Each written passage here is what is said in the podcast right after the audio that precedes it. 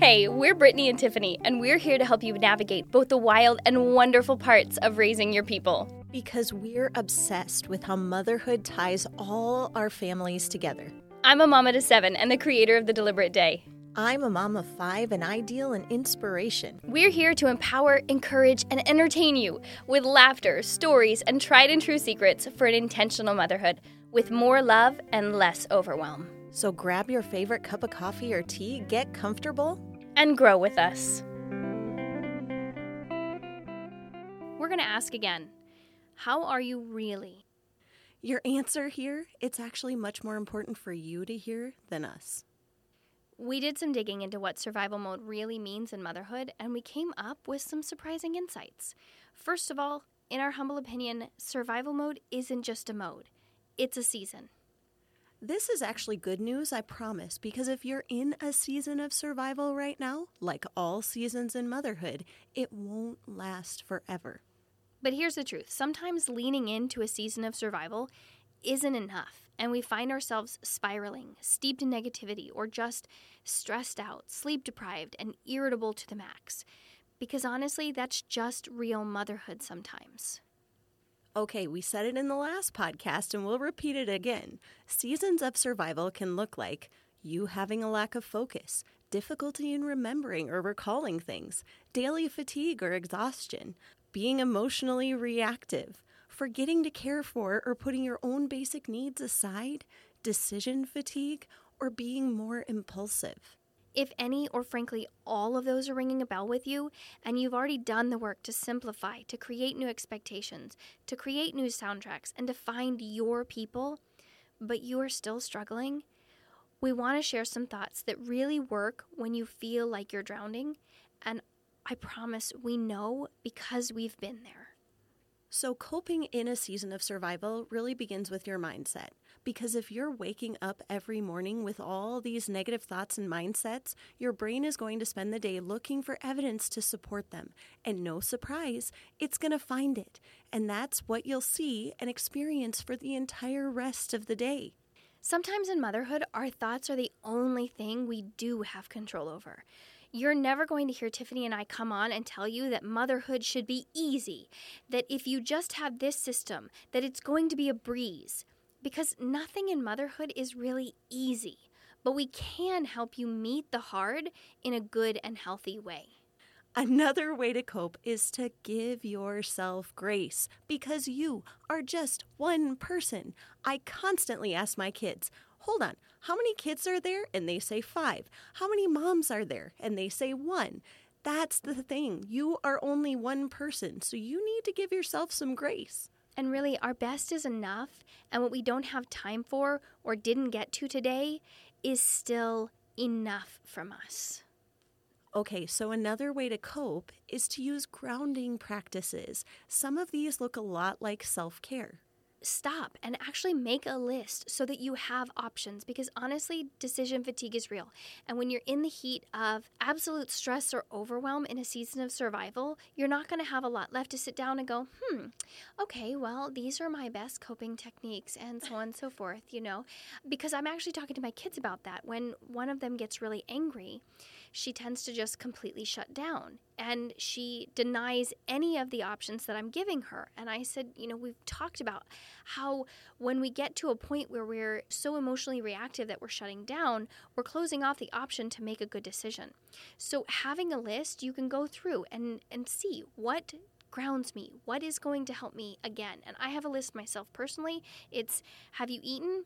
Have you moved your body? Are you tired? Have you listened to music? Have you turned on an audible book? Have you gone for a walk? And so those are just things that I basically ask myself in the heat of really struggling with something. And I'm like, okay, I'm going to just pick something off of this list, or I'm literally going to go down the list one by one. Feeding is at the top because I tend to be a hangry person. But that's what we're talking about. Look for grounding practices that are self care for yourself. Make a list. Maybe it's to shower and you can feel like a new person. Maybe it's to just get in the sunshine. Or, like I said, maybe it's go for a walk like it is for me. Maybe it's dance to music or put earbuds in with a good story. Maybe, honestly, it's just plugging your ears, closing your eyes, putting your back up against a wall, and taking some deep breaths so that you can desensitize yourself as much as possible in an overstimulating situation. Some other good coping skills can be to recognize what is working against you right now. Are there certain people? Okay, this can't be your kids because it can be your kids. But it can be your kids, but you can't get rid of them. yes, we can. We uh, once again, we don't want you to get rid of your kids, but there are people in your life who can work against you. Maybe stress eating is working against you. Hello, raising my hand. Yeah, same here. Maybe mind melting with reels while you feel that it gives you something, maybe it actually doesn't. Maybe it just makes you more emotionally reactive when your kids interrupt it. Maybe Facebook is really working against you. Seeing all, I guess it's Instagram now, but Facebook for me because I'm a little bit older, but seeing everyone else's wonderful lives on Facebook can can make you not in a good place. So you need to recognize that. Maybe running doesn't serve you. I will say it doesn't serve me, especially with Brittany because she runs too fast. Maybe yelling doesn't serve you. Maybe it feels good like for 30 seconds and then you feel awful after because you know that's not the right way to tell your kids. Yeah, that's just not the mom you want to be. And finally, maybe having too much on the schedule, also raising my hand because I think I can teleport, is working against you. So, when it comes to a season of survival, we need to get our mindset right. We need to give ourselves grace. We need to find grounding practices that work for us, and we need to eliminate the ones that are not working for us. And then finally, we need to ask for help. And I mean, reach out like for real you know, everyone says, I don't know what I'd ask for help with, or I don't have anyone to ask, or I don't know who to ask for help. Because honestly, asking for help is intimidating. It's it is really intimidating. It's vulnerable, it's intimidating, it's hard, and sometimes the people closest to us that we have to be able to ask for help with, they come with strings attached. And maybe they want to help, but you know those strings are attached and so you go to ask for other people who maybe there aren't strings attached, but that hurts the people who want to help, but you know that there are strings attached. So it, it isn't easy. It's not easy to ask for help. Everybody says it like it's so easy. Oh, let me know if you need anything. That is really hard. I don't, I don't know what I need. I don't know how to ask you for what I need. I don't know if asking you for this is too much or too little. So we really do understand that it isn't easy to ask for help. But there are people there, ready and waiting that God has put in your life to help you, to support you, and to be there for you when you need them. This might be people in your family or your friends. This might just be a little old lady at church who smiles at you every time you walk in with your wild brood, okay? Maybe you can find help at the library. You can find homeschool students who are studying there and want to be a mother's helper, or you can find a really good babysitter who's posted up her information on the bulletin board. You know, go to the interwebs, go to the internet, because it is a wealth of where you can find help. Just as a caveat, be careful on the internet because the help we find there really, really rides a fine line. But, you know, if you're looking for a local nanny, go and look for reviews on her or testimonials and see what you can find on the internet or get a good nanny website where people are vetted and you can trust them, you know? Also, it can be helpful to have a few ideas of what you could actually ask for help with. And these can include things like school pickup and drop off. Maybe you trade off with another mom. Maybe trading homeschool subjects like art for science. I know Brittany has a lot of experience with this. Yes, my dear friend, she did step in and started teaching science for me at a time where I really just needed some extra help with that. And and it's been amazing. And honestly, as far as the school pickup and drop off, sometimes you can find like I said that sweet little old lady at church who might be willing once or twice a week to take your kid or just bring your kid home right at nap time when you know it's a pain in the rear end to get in the car and go get them. So if you just give yourself one day off or two days off a week, like that's help enough. We don't have to have help permanently. We don't have to have big help. We can start asking for help in small ways because those are going to pay dividends. Another idea could be household chores. Maybe your husband really could help, or maybe you can get a maid. like once a month for the heavy stuff. I know Brittany also has some experience with this. I did. I actually hired a sweet lady who just came once a month and did heavy cleaning. And the house would get messy immediately. My husband would look at the house right after she came and he would be like, Oh my gosh, are you serious? We didn't even get 24 hours out of it. But for me, there was so much peace of mind knowing that when I had lots of kids, all under nine years old, that it really wasn't the end of the world. Like that I wasn't scouring all the bathrooms at that time, or that once a month, my house was a little bit tidier and it was a lot cleaner. Somebody else was taking on scouring the bathrooms for me. Somebody else was taking on cleaning the fans because I honestly just didn't have the capacity at the time to stop what I was doing during the day and take on big, heavy cleaning chores without having to really pay for it on the back end because I was blessed with very creative, very intelligent children who like to be very independent and to get into things like ice cream and yogurt and sticky things that make big messes, like big, huge, entire boxes of cereal that were dumped on the floor. Or they like to be very creative and color things in magic marker. My entire downstairs, I am not even kidding you, inside a shoe, all over my piano. It was. It was madness, all while I was upstairs trying to clean Vaseline out of a carpet. It was like Anyways, yes, a maid once a month. It's amazing, okay? So think about household chores where you can ask for help with. Maybe that's a maid, maybe that's your husband, maybe that's your older kid, maybe that's just someone you say, hey, I hate cleaning these things at my house, but I'm totally willing to clean them at yours because I don't know if you've ever done dishes at somebody else's house or cleaned somebody else's kitchen or anything, but it's way more fun at their house than it is at yours. So trade off. Also, one or two easy dinners a week. I had a neighbor we were really good friends for many years before she moved. And that's exactly what we would do. One night a week, she would come to my house. One night a week, we would go to her house and we just traded off dinners. And then I was only cooking on those nights and she was only cooking on those nights.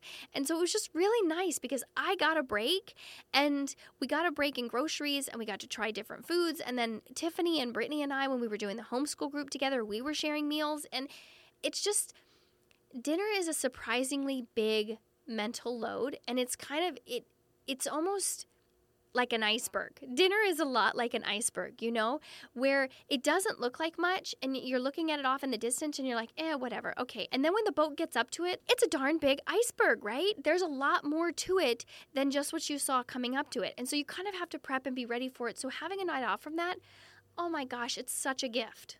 So, another way that you can ask for help with is time to nap. This one is near and dear to my heart because I love to nap.